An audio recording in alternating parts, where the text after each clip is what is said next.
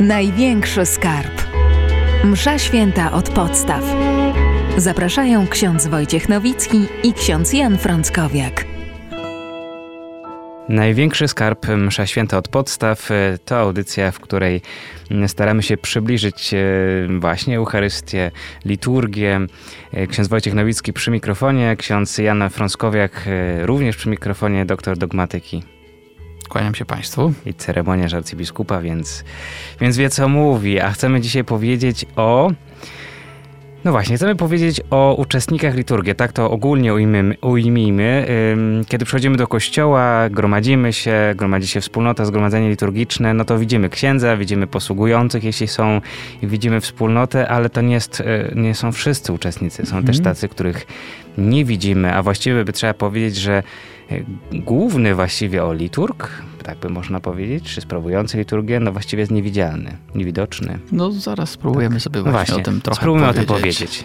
To tak trochę, y, trochę pytań na początek, żeby zanęcić i zachęcić.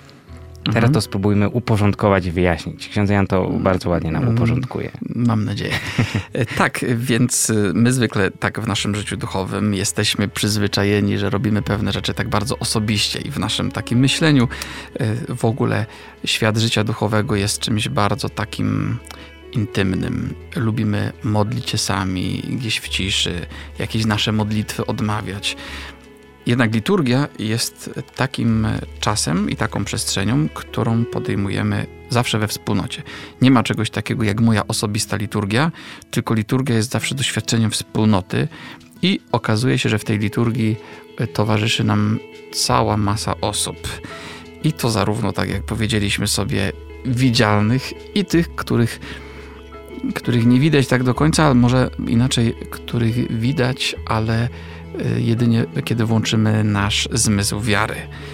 A więc spróbujmy sobie powiedzieć o liturgii jako spotkaniu wielu osób i zastanowić się, kogo my tak naprawdę na tej liturgii spotykamy. Zaczniemy może nie od tych, których najłatwiej zaobserwować, ale od tych osób, które są najważniejsze. Od kluczowych graczy liturgii, tak by można powiedzieć. Mhm. Tak. Więc y, kogo spotykamy w liturgii? No oczywiście pierwsza podstawowa sprawa, spotykamy Boga. Ciekawa sprawa, y, katechizm Kościoła katolickiego mówi, że celebransami liturgii, czy celebransem liturgii jest najpierw Bóg, Ojciec, Syn i Duch. Czyli wspólnota osób. Od razu właśnie widzimy, że podstawowym celebransem jest wspólnota, właśnie ta Trójca Święta, która jest jednym Bogiem, a równocześnie jest wspólnotą osób. I my wszyscy, którzy wchodzimy do kościoła, żeby uczestniczyć w liturgii, sprawować Eucharystię, uczestniczymy w tym życiu Trójcy, czyli możemy powiedzieć, jesteśmy, jakby to tak ująć, wciągnięci, wchłonięci w samo życie Trójcy Świętej, czyli mamy udział w tym, co się dzieje między Ojcem, Synem i Duchem Świętym. No i może spróbujemy sobie powiedzieć, co tutaj te poszczególne osoby Trójcy Świętej robią. Oczywiście y, nasze takie rozdzielenie, co robi Ojciec, Syn, Duch Święty, jest troszeczkę umownym, dlatego że jak naucza nas teologia dogmatyczna, działania Trójcy Świętej ad extra y, są w jakiś sposób y, zsynchronizowane i takie, że trudno nam powi powiedzieć, kto co robi. Ad extra to znaczy to, co Bóg robi dla nas na zewnątrz ale jednak każda z osób ma specyficz, specyficzną rolę także w liturgii.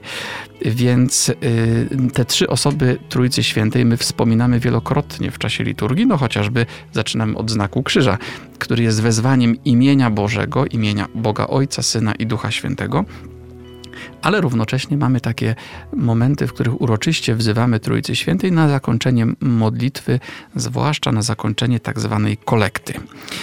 Tu może przypomnimy, że kolekta to jest ta modlitwa na samym początku mszy świętej, krótko przed czytaniami, zanim wszyscy usiądą, żeby słuchać Bożego Słowa, już po tak zwanym akcie pokutnym, jeżeli jest e, uroczystość, czy święto, czy niedziela, to pochwała na wysokości Bogu. Ksiądz woła: módlmy się, odmawia modlitwę, i ona kończy się taką formułą, w której wzywamy wszystkich trzech osób boskich przez naszego Pana Jezusa Chrystusa, Twojego Syna, który z Tobą żyje i króluje w jedności Ducha Świętego, Bóg przez wszystkie wieki wieków. Amen.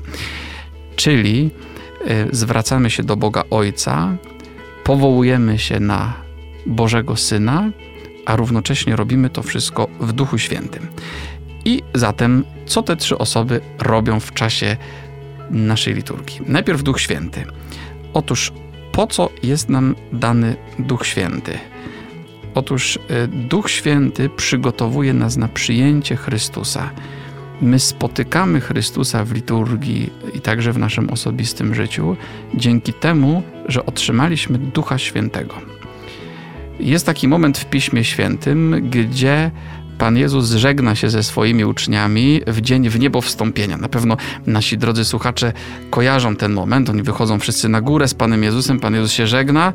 Mm, no i przestaje być widziany, tak to nazwijmy, w jakiś tajemniczy sposób, e, którego trudno nam do końca zrozumieć, ale apostołowie odchodzą, wracają do Jerozolimy i święty Łukasz, który nam to opisał, e, zostawił taką bardzo ciekawą wzmiankę, że kiedy odeszli, to byli pełni radości.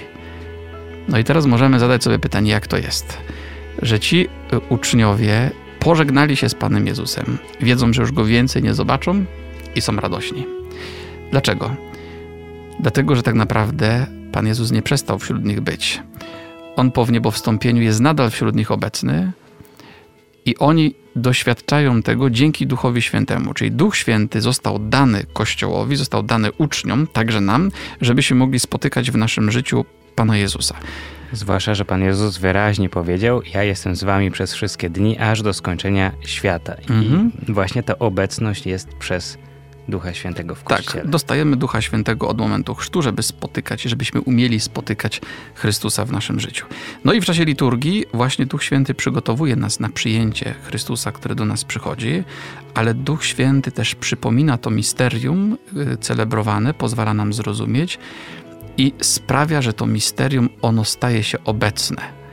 Czyli możemy powiedzieć tak, w czasie mszy Jezus jest obecny, bo tak właśnie działa Duch Święty, który jednoczy nas z Bogiem i z ludźmi. Więc e, w czasie liturgii są takie momenty, kiedy przyzywamy szczególnie Ducha Świętego, i są takie dwa, e, dwie chwile. Może nie zawsze je wychwycimy tak od razu, ale one są bardzo ważne. Są przywoływaniem Ducha Świętego. Tak fachowo w języku teologiczno-liturgicznym taka modlitwa która przywołuje Ducha Świętego, to jest epikleza.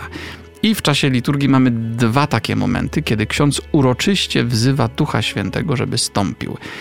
Pierwsza epikleza to jest tak zwana epikleza konsekracyjna i ona jest króciutko przed przeistoczeniem. Zanim ksiądz weźmie chleb i powie bierzcie i jedzcie, to jest ciało moje, tak naprawdę Pan Jezus w Jego imieniu to powie, to krótko wcześniej ksiądz y, prosi o to, żeby Duch Święty stąpił na te dary i je konsekrował. I w takiej drugiej modlitwie eucharystycznej, która najczęściej pewnie w naszych kościołach jest odmawiana, to brzmi mniej więcej tak: Uświęć te dary mocą Twojego ducha, aby stały się dla nas ciałem i krwią Twojego syna. Właśnie, prosimy Ducha Świętego i temu tej modlitwie tej epiklezie, czyli przywoływaniu Ducha Świętego, towarzyszy taki gest rąk, który też w teologii nazywamy właśnie gestem epikletycznym, czyli ksiądz wyciąga obydwie dłonie nad darami. To jest gest, który jest też pewną formą modlitwy. Nie tylko modlimy się słowami, ale modlimy się też, możemy powiedzieć, ciałem, naszymi rękami przyzywamy, żeby Duch Święty konsekrował. To jest epikleza konsekracyjna, ale jest jeszcze taka jedna, taka druga właśnie epikleza, y, którą nazywamy epiklezą komunijną, czyli inaczej wspólnotową, kiedy już po przeistoczeniu, jak mamy wśród nas Pana Jezusa w ciele i w krwi, to krótko potem ksiądz przyzywa Ducha Świętego, żeby nas zjednoczył zjednoczył nas wszystkich przyjmujących ciało i krew Chrystusa. I my, ponieważ sami jako chrześcijanie, jako słabi ludzie jesteśmy też podzieleni, nie umiemy być jedno ze sobą e, i pewnie różne napięcia, które w takim codziennym życiu, nawet społecznym między nami są, to są tylko dowodem tego. I dlatego wyrażamy wiarę, że Duch Święty jedynie potrafi nas zjednoczyć, i to jest właśnie e, druga epikleza, którą mamy w czasie Mszy Świętej, czyli przywoływanie Ducha Świętego. To tak w skrócie, na czym polega e, ciężka praca Ducha Świętego, która jednocześnie go w ogóle nie męczy w czasie liturgii. To teraz Pan Jezus, czyli druga osoba Trójcy Świętej, Syn Boży. Co robi e, Pan Jezus w czasie Mszy Świętej? Właśnie, powiedzieliśmy przed chwilą, że w działaniu Ducha Świętego chodzi o to, żebyśmy mogli spotkać Chrystusa i że Duch Święty w ten sposób no, służy Jemu, ale służy też w jakiś sposób nam. Duch Święty jest bardzo pokorny. Ale y, najważniejsze w czasie liturgii nie jest to, co my robimy, ale to, co robi Pan Jezus. Bo cała ta liturgia to jest przede wszystkim Jego działanie. On jest gospodarzem tego doświadczenia, tego przeżycia. Więc ta ofiara, która jest sprawowana, to jest Jego ofiara, a ta, którą On składa z samego siebie, i ta uczta, na którą jesteśmy zaproszeni, to jest Jego uczta. On jest gospodarzem, a równocześnie On jest pokarmem tej uczty. Więc y, czymś niezwykle ważnym jest, abyśmy pewnie w czasie naszej mszy świętej prosili, żeby nigdy nie zgubić obecności Pana Jezusa, bo jeżeli będziemy gubić obecność Jego, to rzeczywiście msza może się nam wydać bez sensu, zupełnie bez sensu. Jeżeli Pana Jezusa by tam nie było, no to to jest takie słabe przedstawienie. Ale ponieważ On tam jest, to kiedy y, odkrywamy Jego obecność, wtedy widzimy, że tam się dzieją wielkie rzeczy, bo to On sam tam właśnie dokonuje tego. No i y, wreszcie możemy zadać sobie pytanie, gdzie tu w tym wszystkim jest obecny Bóg Ojciec. On też jest obecny, chociaż Mm, w jakiś sposób troszeczkę w tle, aczkolwiek tak naprawdę w centrum. Bo zobaczmy, skoro Pan Jezus działa, no to w jakim celu? W jakim celu On sprawuje liturgię, przez, czy, czy w którą nas włącza? Y, właściwie w dwóch celach. Po pierwsze, żebyśmy przyjęli to, co On nam przynosi od Ojca, czyli zbawienie, miłość, łaskę. Właśnie Jezus w czasie liturgii przynosi nam dary, które pochodzą od Ojca. A równocześnie jest też obecny drugi kierunek, czyli e, Pan Jezus przez tę liturgię prowadzi nas też do Ojca. I e, liturgia jest też takim momentem, w którym nasz kochający Ojciec chce nas spotykać, chce się z nami spotykać i czyni to właśnie przez działanie swojego Syna i przez dar Ducha Świętego. Czyli ojciec, który nas stworzył, y, który tchnął w nas tchnienie życia. My przecież oddychamy, dlatego że on podjął taką decyzję, żebyśmy oddychali. My potrafimy myśleć, bo on nas uzdolnił do myślenia. Nasze serce bije, ponieważ on zechciał, aby to serce biło. I właśnie ten nasz ojciec tak bardzo nas kocha, że chce być z nami, chce się z nami spotykać i y, każda msza święta jest takim niezwykle istotnym spotkaniem, w którym się to dokonuje. Bez wiary w, właśnie w moc tego spotkania staniemy się szybko obojętni i pozbawimy się wielkich skarbów. I pewnie kiedy sprawujemy mszę świętą, to trzeba bardzo Ojcu dziękować. I y, kiedy przyjmujemy też komunię świętą, to kto do nas przychodzi, możemy sobie zadać pytanie. No każde dziecko, przynajmniej pierwszokomunijne, bardzo dobrze wie, że przychodzi do nas Pan Jezus. I słusznie. Ale e, w teologii zauważamy, że tak naprawdę wraz z Panem Jezusem, Synem Bożym, ogarnia nas cała Trójca Święta, że komunia to nie jest tak, że jest, byśmy powiedzieli tak, używając troszeczkę takich e, chemicznych czy diagnostycznych określeń, wypreparowana obecność Pana Jezusa, tylko kiedy zamieszkuje w nas Chrystus, który przychodzi w swoim ciele i w swojej krwi, to wprowadza nas w życie Boże i ogarnia nas cała Trójca Święta. Dlatego na przykład niektóre modlitwy liturgiczne po komunii mówią o tym, że przyjęliśmy nie tylko ciało Chrystusa, czy Jego obecność, ale że przyjęliśmy na przykład też całą moc Ducha Świętego, który przychodzi razem z Synem Bożym i ogarnia nas. Właśnie, więc liturgia to jest y, jakaś tajemnicz, tajemnica życia Bożego i jest w niej obecny bardzo mocno Ojciec, Syn, Duch Święty, który nas wciąga w to, co się dzieje wewnątrz, pomiędzy Ojcem, Synem, Duchem Świętym i pozwala nam żyć życiem Bożym. To jest coś niezwykle głębokiego i pewnie trudno nam to zrozumieć. Gdybyśmy to potrafili zrozumieć, to by znaczyło, że to jest coś małego i drobnego. Natomiast to są rzeczy, nie, sprawy nieogarnione, tajemnice, a równocześnie my tego realnie możemy doświadczać w każdej liturgii. To solidna dawka teologii tak, tak dogmatycznej tak w pigułce, ale mamy nadzieję, że na tyle jasno, żebyśmy właśnie uchwycili z jednej strony różnicę działań, a z drugiej jednak jedność działania mhm. E, Trójcy Świętej. A skoro mówimy o życiu Bożym i wprowadzeniu w życie Boże, to przecież część Kościoła już e, jest wprowadzona w to życie Boże. To ta część Kościoła, e, czyli osoby, które są zbawione, święci, tak możemy powiedzieć. Mm, I oni przecież też są uczestnikami liturgii. To znaczy w mhm. liturgii my przywołujemy przecież świętych, Matkę Bożą, która też jest przecież wśród świętych, królową świętych. E, to, to jak to jest ich obecnością? Co oni mhm. robią w liturgii? Tak, no tu można doprecyzować tylko, że y, życie Boże otrzymują oczywiście wszyscy święci zbawieni, ale w jaki sposób my już też to życie Boże w sobie mamy, przy czym ono jeszcze się spełni tak do końca. E, w teologii czasami mówimy o takim zwrocie już i jeszcze nie. To znaczy, że my już doświadczamy w jakiś sposób uprzedzająco wielkich zbawczych tajemnic, ale jeszcze nie na tyle, jak będziemy tego doświadczać w niebie. Tak, rzeczywiście e, w liturgii uczestniczy o wiele więcej osób niż widzimy oczami, bo Czasami tak się zdarza, że ktoś przyjdzie do kościoła, no i tak popatrzy sobie, zwłaszcza w dzień powszedni albo w czasie epidemii, że jest e, ksiądz przy ołtarzu, może jakiś ministrant, trzy panie, pan kościelny, ewentualnie organista i tak sobie pomyśli, ojejku, ale nas to mało. Tymczasem w każdej liturgii biorą udział tłumy ludzi. Właśnie, bo są z nami Matka Boża, są aniołowie i są święci. Bardzo pięknie mówi o tym list do Hebrajczyków. To jest e, takie, taki fragment, który odnosimy w tradycji Kościoła także do liturgii. E, proszę posłuchać przepiękne zdanie, które mm, w brewiarzu czytamy czasami w niedzielę wieczorem już po mszy świętej.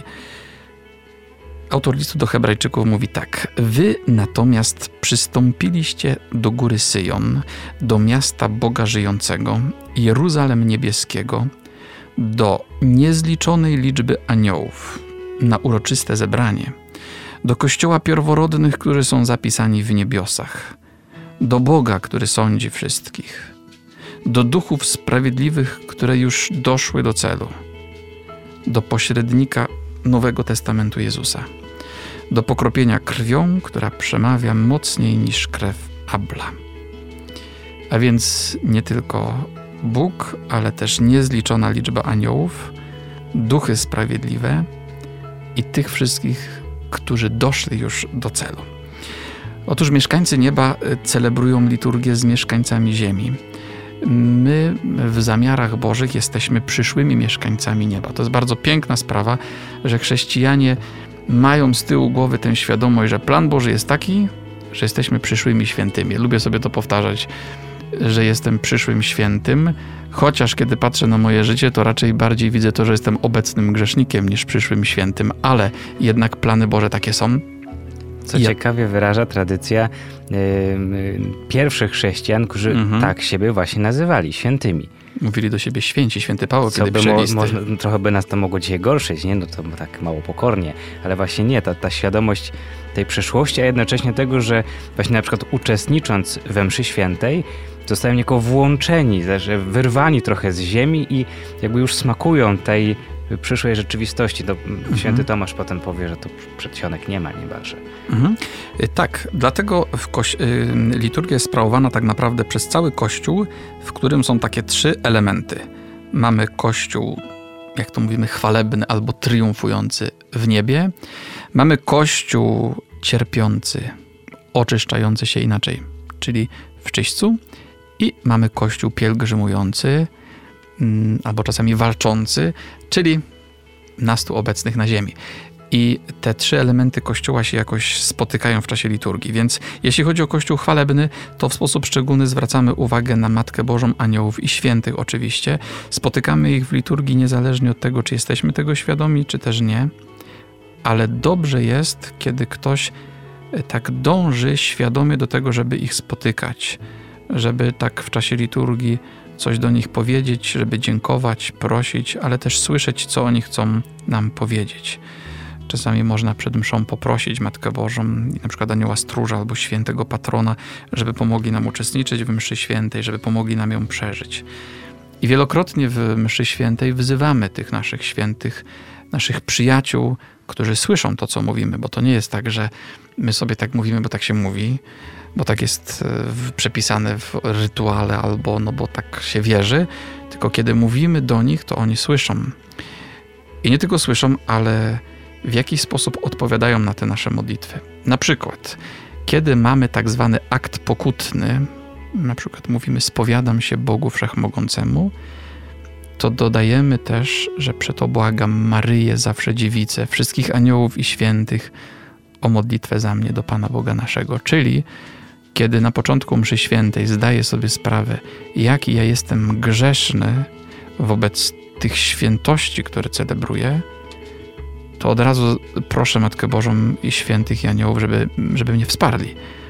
Bo ja się czuję taki malutki, a oni jakoś sobie z tym poradzą łatwiej, żeby się modlili za mnie. E, tak, i co więcej mówię, błagam. Normalnie na co dzień nie mówimy do nikogo błagam, chyba że jesteśmy bardzo, że bardzo nam na czymś zależy. I tu też właśnie jest taka sytuacja. Kiedy widzę moją grzeszność, mówię jejku, błagam was, pomóżcie mi. To jest w sumie bardzo piękne jest to jakaś forma wyznania wiary, że oni mogą pomóc, że im y, zależy i że nam też zależy, bo tu przecież chodzi o wielkie rzeczy. Czyli modlimy się do mieszkańców nieba, a tak naprawdę nie oni są naszym adresatem modlitwy, tylko Bóg, a my ich prosimy. To jest troszeczkę tak, jakbyśmy y, podeszli do tych naszych świętych i powiedzieli: Słuchajcie, weźcie się za mnie, pomódlcie. Czyli jest to taka, tak zwane wstawiennictwo. Y, pomódlcie się, bo jak ja sam się modlę albo modlę się tu z ludźmi na ziemi, to tak czuję się taki mały i niegodny, ale jak wy się pomodlicie, no to to już będzie mocne. Zdecydowanie bardziej. Tak jest. Y, tak samo, kiedy na przykład mówimy w czasie mszy świętej, jakiejś uroczystszej, hymn, który po łacinie nazywamy Gloria, czyli chwała, chwała na wysokości Bogu, to też tam modlimy się razem z aniołami. Oni w Betlejem śpiewali właśnie pasterzom ten hymn uwielbienia, chwała na wysokości Bogu, a na ziemi pokój ludziom, ale nie przestają uwielbiać Pana. W niebie cały czas uwielbiają i my, uwielbiając Boga w czasie liturgii, robimy to razem z aniołami. Modlimy się razem z nimi. Tuż przed śpiewem e, Święty Święty, czyli Sanctus, jak to się po łacinie mówi, mamy taką piękną modlitwę zwaną prefacją i na końcu też zawsze wyzywamy aniołów. Tuż przed tym, kiedy znowu uwielbiamy Boga i mówimy święty, święty, święty, czyli w jakiś sposób uświadamiamy sobie, że no już nie ma w całym wszechświecie i w ogóle w całej rzeczywistości nic bardziej świętego niż Najświętszy, który zaraz wstępuje na ołtarz, to prosimy aniołów, żeby byli w tym momencie razem z, nim, z nami, że też, żeby, tę, żeby stanęli przed tą świętością razem z nami, bo oni stoją przed nią cały czas. Tak, y, kiedy mamy jakieś wspomnienia czy święta poświęcone Matce Bożej, aniołom i świętym, ich także jakoś szczególnie wzywamy, a kiedy ktoś umiera, to Kościół Boży też śpiewa podczas obrzędów: Niech aniołowie zawiodą cię do raju. Aniołowie już tam są, więc mogą przyjąć. To są nasi piękni, wspaniali przyjaciele.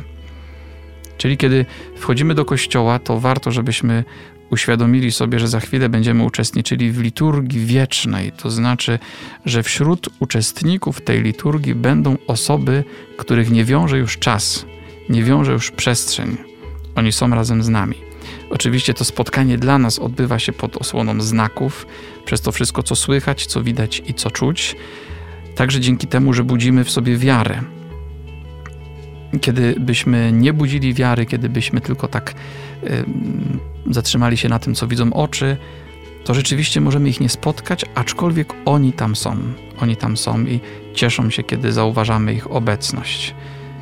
Także różne obrazy czy rzeźby, które są w kościołach, to one istnieją nie tylko po to, że coś na ścianie musi wisieć, żeby no, nie była taka pusta ściana, tylko te wyobrażenia świętych, one pokazują nam ludzi, którzy przez tę ziemię szli, którzy mieli bardzo problem, podobne problemy do naszych, a równocześnie doszli już do celu. W kościele, w Rzymie są takie dwa piękne kościoły, Il Gesù i San Ignacio, czyli świętego Ignacego. Jest, są przepiękne freski na sufitach obydwu tych kościołów.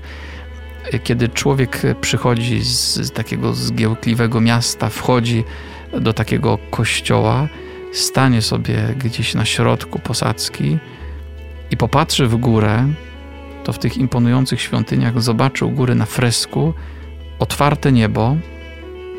W szczycie u góry jest gdzieś tam sygnał, że tam właśnie jest Bóg, ale po drodze jakby wysypują się z tego nieba i przechodzą przez cały dach aż do nas różne postaci świętych, które patrzą na nas i jakby tak pokazują, chodźcie z nami, pokazują nam drogę i mówią, to, to my już to przeszliśmy, ale my tu jesteśmy z wami, żeby wam pokazać i was jakby wciągnąć do nieba. No i po to właśnie są ci święci, których spotykamy i po to są też te znaki, obrazy, które na ścianach, na sufitach, w kościołach są wymalowane. Te widzialne wyobrażenia odnoszą nas do świata niewidzialnego. Mamy też w kościołach oczywiście pewne symbole czysto maryjne, zwłaszcza ozdobną literę M – to od pierwszej litery oczywiście imienia. Czasami jest to znak lilii, to jest symbol czystości Matki Bożej. Czasami jest też wieniec z dwunastu gwiazd i księżyc pod stopami, to też nawiązujący do apokalipsy znak Matki Bożej. Tak, to by byli ci wszyscy nasi przyjaciele, których nie widać oczami, ale można ich spotkać dzięki wierze i oni rzeczywiście w czasie mszy świętej, w czasie każdej liturgii są razem z nami obecni.